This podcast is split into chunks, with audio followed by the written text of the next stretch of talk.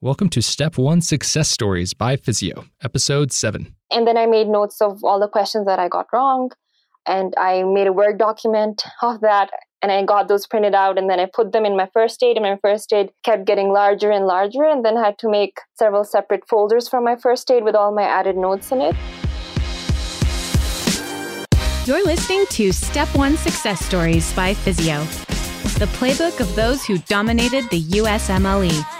If you want to learn how to excel on step one and get into the residency of your choice, then you're in the right place.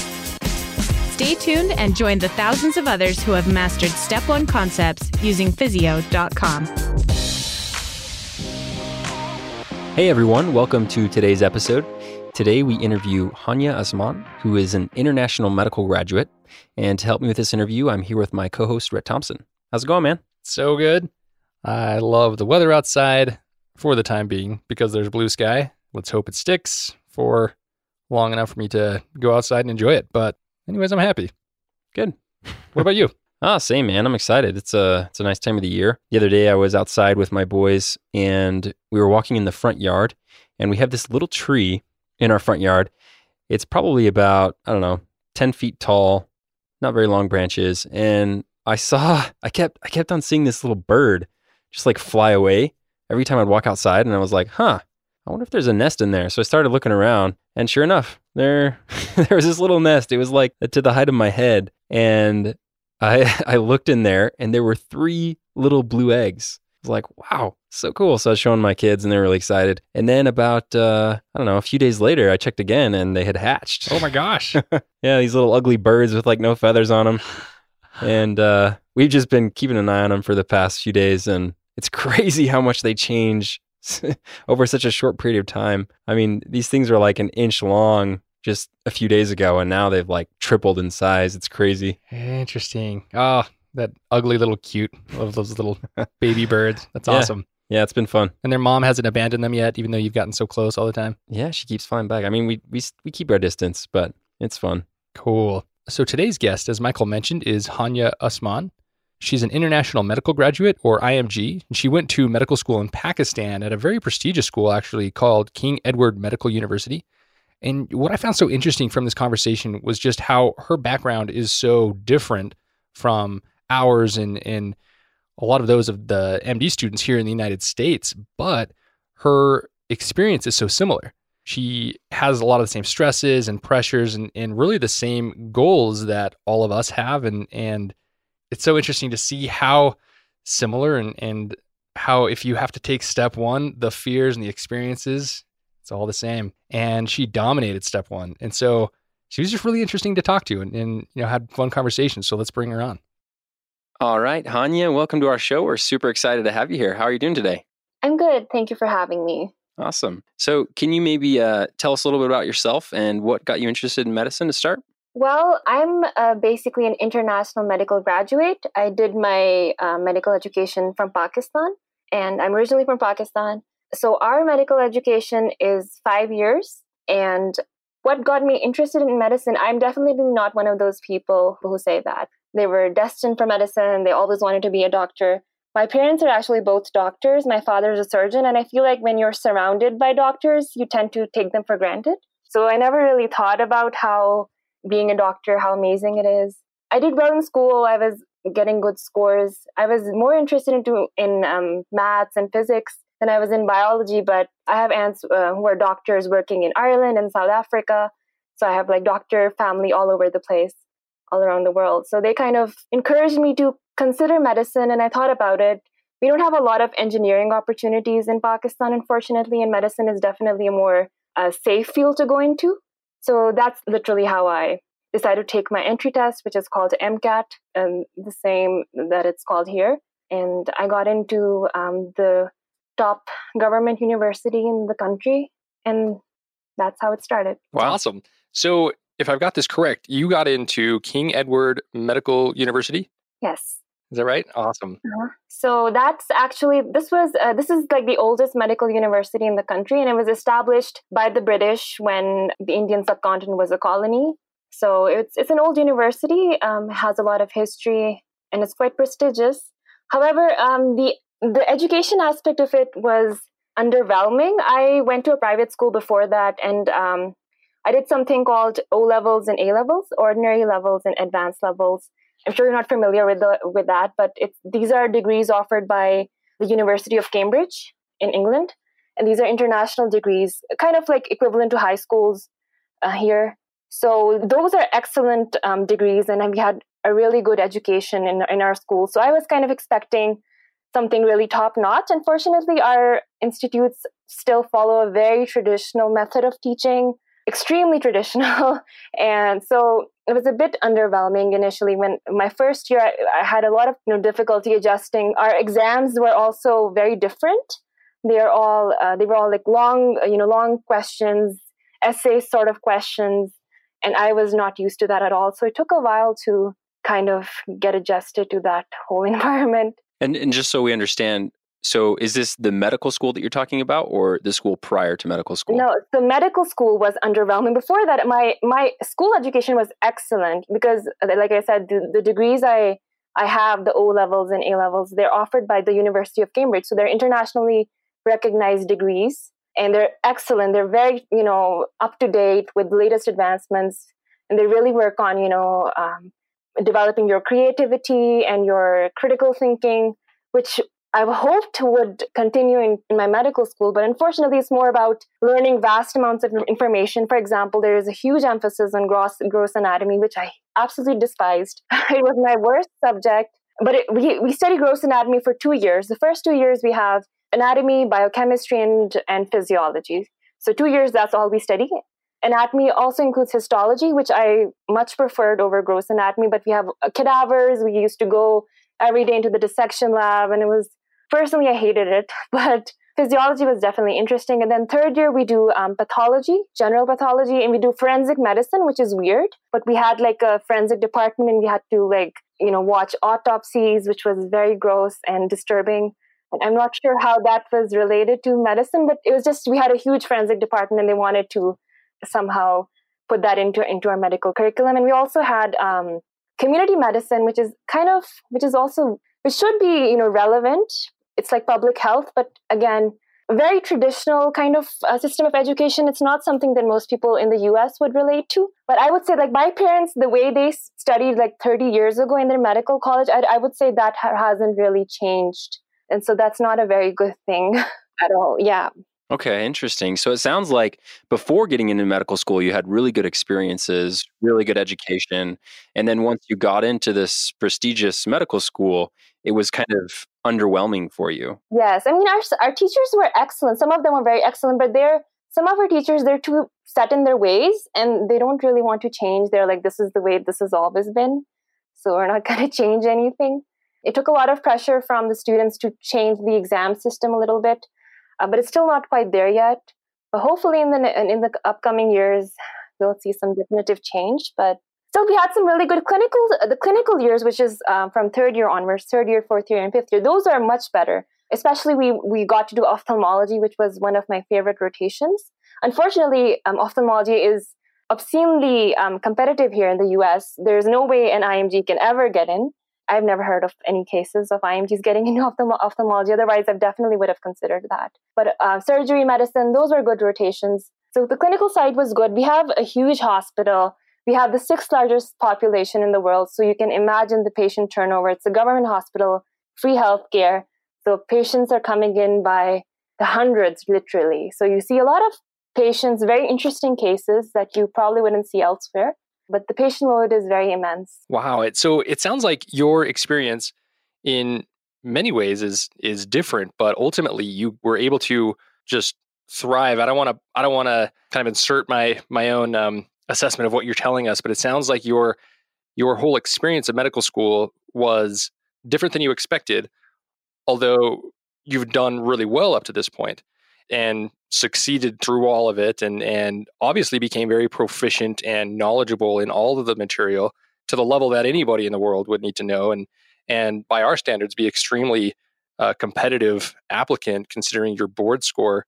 Before we go to, into that i just wanted to know what brought you to the united states my marriage brought me to the united states i would never have come here otherwise i think my husband's a dentist he graduated from rutgers university So we got married when I was in medical school and he was in dental school in New Jersey. We had a long distance relationship for a while. And then eventually, once I finished my, my medical school and I passed my exams, then I moved here to be with him. So that is largely why I came here.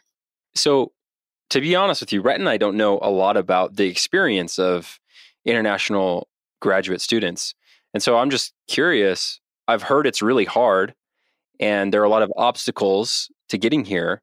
So, can you maybe talk about that for a minute and just some of the obstacles that you face in coming here and trying to get into a residency? I think primarily one of the biggest obstacles right now, especially in the post Trump era, is getting a visa. I know people who have given all of their steps, who have interview calls, but they don't have a visa. They don't get a visa to go attend their interviews, which is probably the most horrific thing that can happen to anybody. But I've been lucky in that aspect that my husband's a citizen, so I haven't had issues. You know, I have a green card and everything. But another thing is that IMGs really need clinical experience here. And if you haven't given step one, which I hadn't in, in my within during my school, it's very hard to get good rotations here. If you have given your step one during your medical school, you can get rotations very easily in places like Cleveland Clinic, Mayo Clinic, even, you know, good places. But that's if you're you're somehow managing to balance your school studies with your step studies which can be very difficult. It was very difficult for me. I did try in my final year but i was involved in a lot of extracurriculars which in hindsight maybe i should not have been but i was president of the english literary society so that took up a large part of my time. And then you know you have your rotations which are very brutal in final year. So it wasn't possible for me to do that. But another thing is imgs they have this perception that they need to score in their two, in the 260 so that's their goal.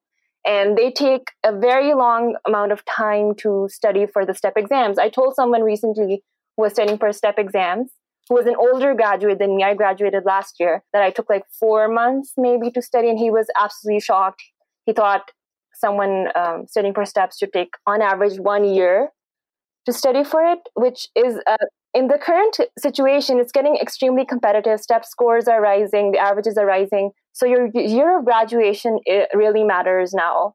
I think preferably within two, maximum three years of graduation, you need to apply to a residency. Otherwise, after that, you know, your chances get slimmer and slimmer. So that's another thing. And also, I think um, finances is also a huge issue. A lot of IMGs, it's very difficult. A lot of the, a lot of the rotations are um, paid they can charge up to starting from I think three thousand to four thousand dollars for a month long rotation, and they can go up to six to seven thousand dollars depending where you're rotating. So that's another thing that can be very difficult for IMGs. Okay, so let me just clarify. These, these are rotations that you need to do in order to get your clinical experience here in the United States. Yeah. Those are costly. Those are what's costing like the up to seven grand per rotation? They can, yes. If you if give if you've given step one, you can get pre rotations, but again, you need to give step one within your medical gra- before you graduate. So you apply for rotations before you graduate. Yeah. Interesting. So some IMGs will take step one during medical school, while others will take it like right after they graduate. Is that is that fair to say? Okay. And you, when did you take step one in the mix of all this? So I graduated last year, and I came here. I took uh, like a few months to kind of settle in, you know, and living by myself was my first time. And then I did a few rotations. I volunteered for a bit in my local community. And then I started studying around the end of November, December, and I gave my step one this April, end of April. Okay, so just recently. Yes, just recently. Awesome. So it's all fresh and you're uh you've got all these basic science and step one material in your mind.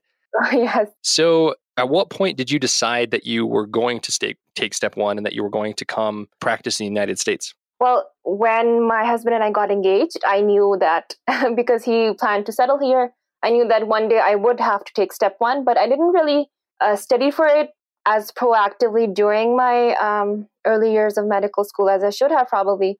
But it was very difficult for me to manage everything simultaneously. Some people are able to do that. I wasn't. But I knew pretty much in my second to third year that I, I would eventually one day have to take these exams. Was that scary for you to to think about that? Were you nervous, or can you walk us through kind of your thought process and how you were feeling emotionally about about this big step? It is definitely very nerve wracking. I think in a way, until you actually sit down in your de- dedicated study period and start studying for it, you don't really realize how difficult of an exam it is.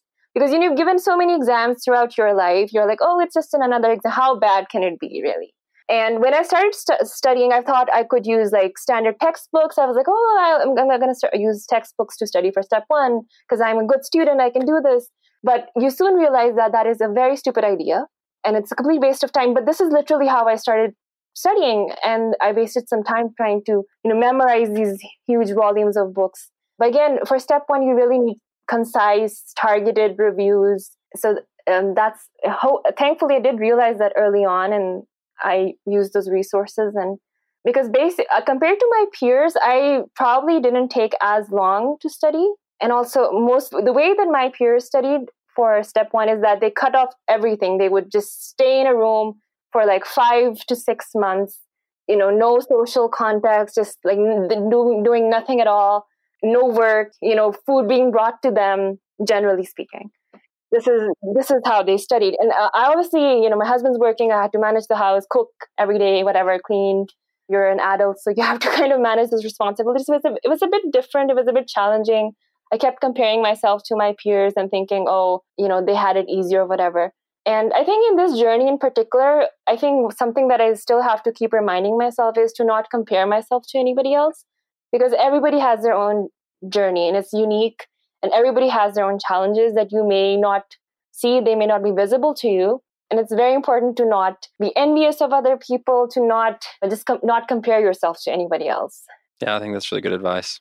You know what's so interesting to me is that you come from a totally different background than most of the people i guess all of the people that me and michael have interacted with and in, including this podcast yet some of the concerns and the and the feelings and just the the experiences overall surrounding step one and just kind of this idea of comparison to your peers is just universal. You know, those feelings that you have are, they resonate with almost everybody we talk to.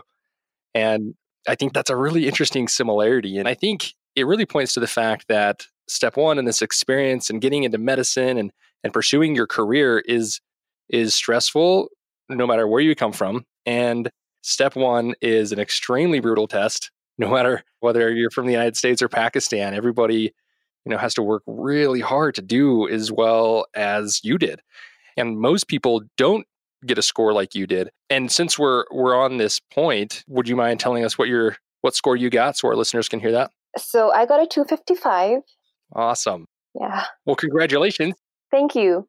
I actually underperformed based on my test scores so that's i mean it's a, i know it's a great score and it sounds very ungrateful to even be saying it out loud but you know i was kind of expecting a few points higher based on my test scores so again i think after i came out of the test kind of realized how silly it is to base your entire self-worth around this one test and around this one score which is what i've been doing persistently over the years i think medical students in general you know you're high achievers you've always done well in school you're the top in your school and I know personally, I've always associated my self worth with doing well academically. And I thought, because I, I, told myself this is the only thing I'm really good at.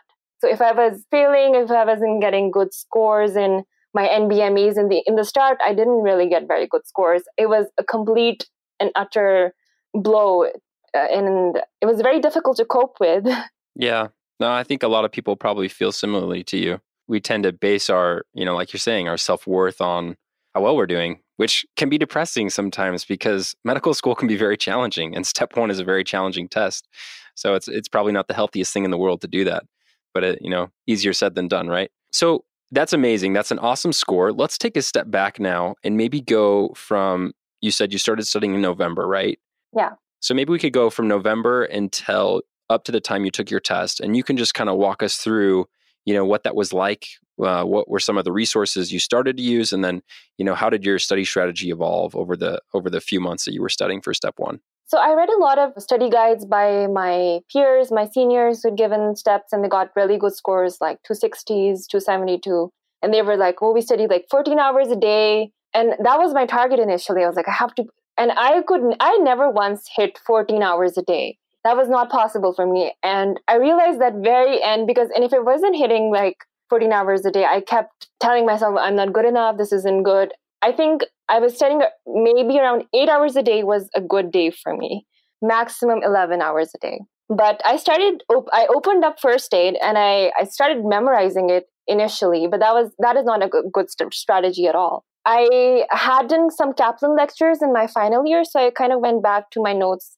in Kaplan and but again Kaplan can be a bit too detailed, so it's it's not a good idea to use that exclusively but I found out a, a lot of resources and I'm, I found out about Anki flashcards that really helped me a lot personally. I had never heard of that before. So I went on Reddit and I downloaded a couple of decks and I started doing those as well. And then I used Sketchy, I used Osmosis, and a lot of other resources. I'm very visually oriented. I'm primarily a visual learner, so I'm glad they have all these resources out there. I found Physeo much later I found it probably in the last one and a half to two months, but it was very vital because it was really, I hadn't really touched anatomy at all. And I was really glad to find something that kind of exclusively focused on the anatomy that you need to know for step one. So I used the entire anatomy section. I didn't have time for the biochem, the entire thing. So I just kind of did targeted sections of biochem, which was very helpful actually. Well, we're glad that you uh, that you liked it and that you used it and that you found it helpful. That's awesome. So you mentioned a lot there. Those are a lot of resources. Let's kind of go through them and break them down. So you said that you started using first aid and you were reading it, but that was not helpful. Can you talk about that and say maybe you know why it wasn't helpful and your thoughts on that? First aid is only useful if you've got all the background knowledge in the back of your mind. If you know exactly what it's talking about, because first aid is just the bare minimum. So trying to unless you have like a superhuman memory, which I do, which I definitely did not I definitely needed that background knowledge and the details. That's how I've always studied. I can't really study anything unless I know, you know, everything about it, and that's just how I, I you know, work. Pathoma I also used during my medical school, so I'd like done all the lectures. I didn't use the entire book on on its own, but I kind of annotated things that I thought first aid was missing from Pathoma onto my first aid. Again, I think it's kind of important to have one concise area instead of initially I was doing like random books and I thought this, and then eventually I realized this is not at all efficient.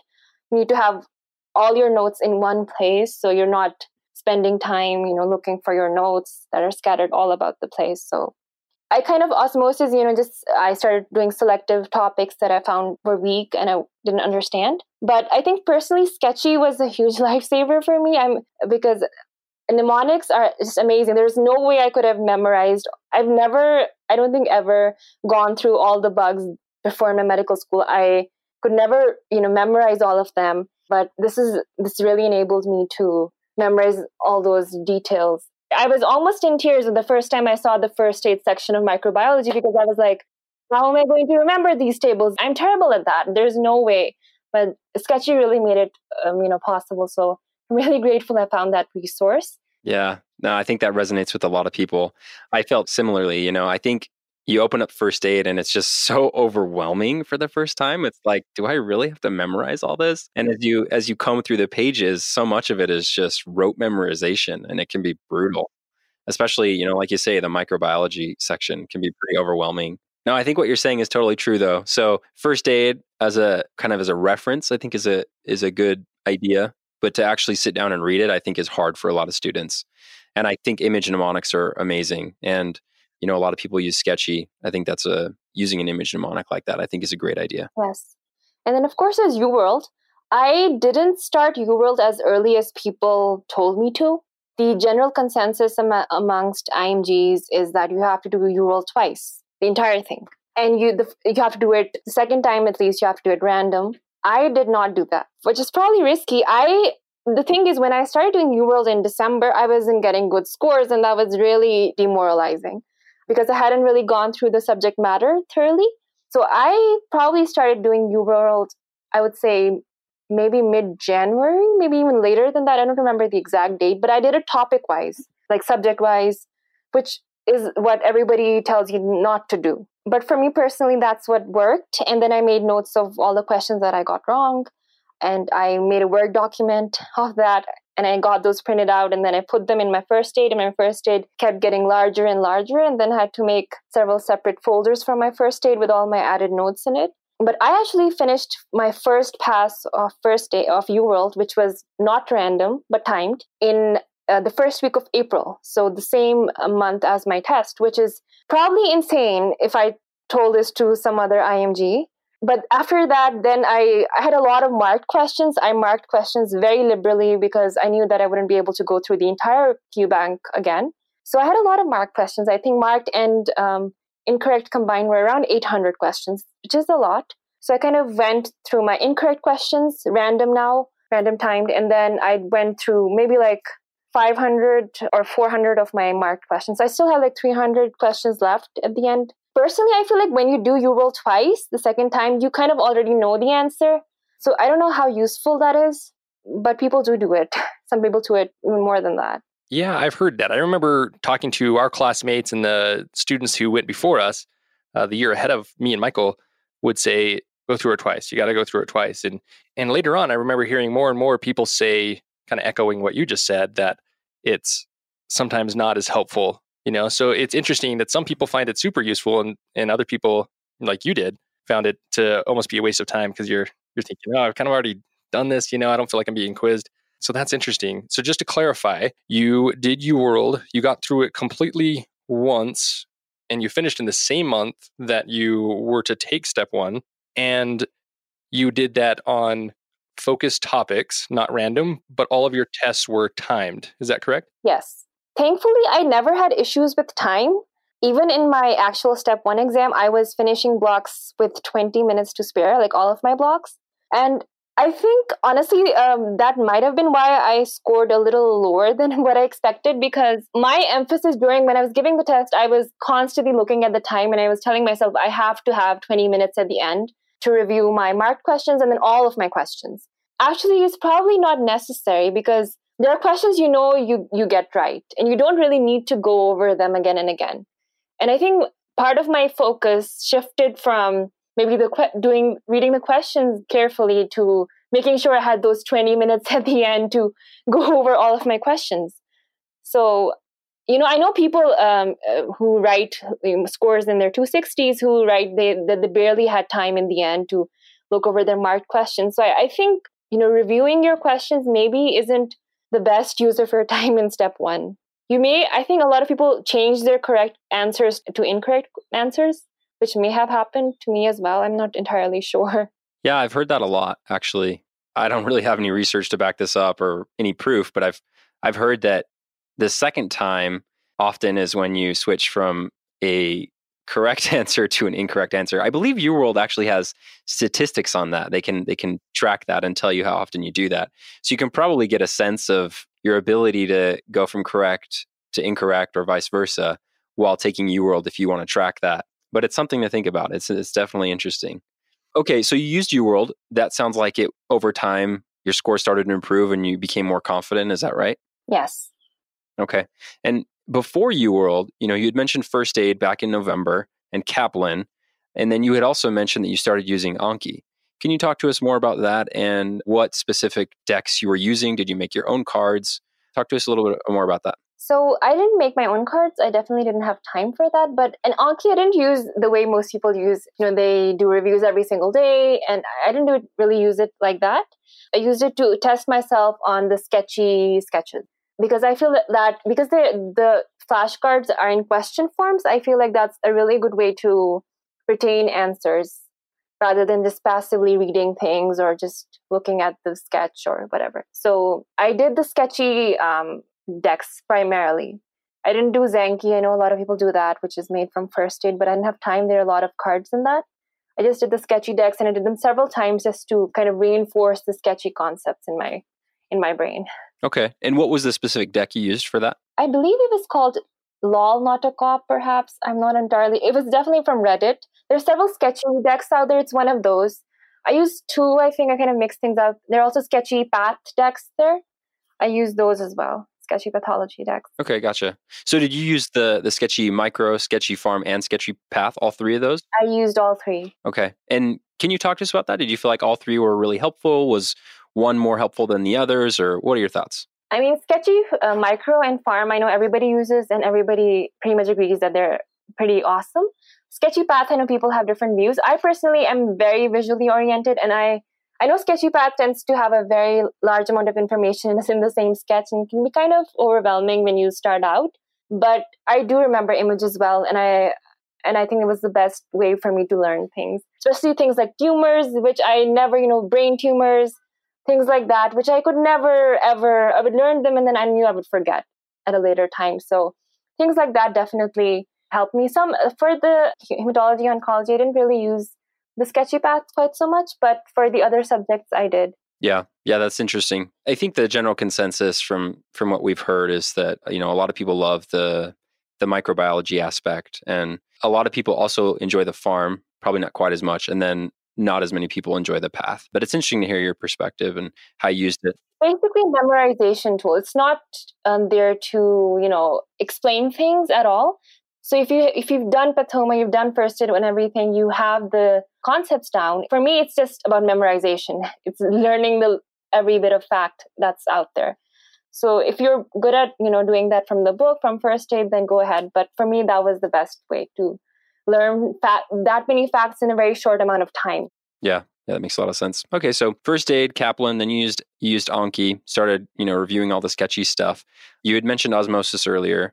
Were there any other resources that you used? Um, yes. Uh, so I found this other website, and um, they have a mnemonics, primarily biochem mnemonics. It's called Pixorize. It's a relatively new website. They're not super high quality mnemonics. I think there's probably one person who draws them on paint or something, like the Windows paint. But they did help me with, you know, with biochem, there are lots of random diseases like the hypercholesterolemias and all of those. So just kind of, it, it did help me. I relied far too much on mnemonics, to be honest. Probably people don't do that. But for me, I had to memorize a lot of information in a very short amount of time. So for me, that was the best way to go about it. Yeah, I think you got, you know, you have to find what works for you. And if that works for you, then you stick with it. Yeah, and it, you know we've noticed that a lot of the biochemistry stuff, some of it's so conceptual, and you just gotta kind of understand the processes, and then some of it is just really memorization heavy. And so products like Pixorize, people find really useful. And you know, and that, that's kind of the spirit that me and Michael have really taken with uh, with our biochemistry, recognizing you know some of it's conceptual, some of it's memorization, and so it might have come out a little bit too late for you to use it, but we've got all of that in ours. So it's just funny that uh, you found our anatomy resource super useful and didn't uh, weren't able to take advantage of a lot of the mnemonics we had in our biochemistry section. I did use a few of the biochem because I was really struggling to understand the fatty acid metabolism, and I thought Physeo did such an excellent job, honestly. So I printed all the notes out and I used those. It was very useful for me because I, I used a lot of resources to try and understand that, but I feel like Physeo definitely did the best job of simplifying everything and giving you the high yield stuff. Great to hear. We appreciate it. I'm glad it was helpful. Okay, so it seems like we kind of hashed out most of the resources you used. You talked about UWorld a little bit during Dedicated. Did you also use NBMEs during that time? Yes, I did. I did my first NBME in February, I believe it was the end end of February, yes. And then my second was a month later at the end of March, and then the rest were all in, in, in April. Okay, and so did you take all of the NBMEs? I did take all of the ones that were available. I didn't take the new ones, the new ones that were added, the 2021, 22. I didn't take those, but I took uh, up um, the ones up till 19. Okay. And can you walk us through that, what that was like for you, maybe how your scores kind of changed over time or if they did change? So my first one, which was in, in February, was in 230s. I was pretty disappointed, but I did it very casually and I hadn't gone through the entire subject matter at the time. So I gave myself some allowance. The second one, which was a month later, was also in the 230s. So that was very frightening for me because I had like less than a month left and I had basically, I felt I hadn't improved at all in one month, which is very frightening. But I also went to Vegas in that time and I had some family commitments. So that probably accounted for it. And also, the first two NBMEs I was doing very casually. You know, I wasn't reviewing anything, I didn't really mark anything. And the subsequent ones I definitely did with my full focus. I did my third one at the end in the start of April, and that was a two, I believe, a 255. So that was like a huge, you know, uh, relief. I had less than a month left in my exam. I also used signed up for the AMBOSS um, self assessment, step one. They're, they gave, were giving away this free self assessment. So I gave that, and I got I gave that soon after my third NBME, and I got like a 270 on it. That was a 99 percentile. So I was, I think that definitely overpredicted me considerably, but it was definitely very reassuring at that point because I was starting to lose hope. Hmm.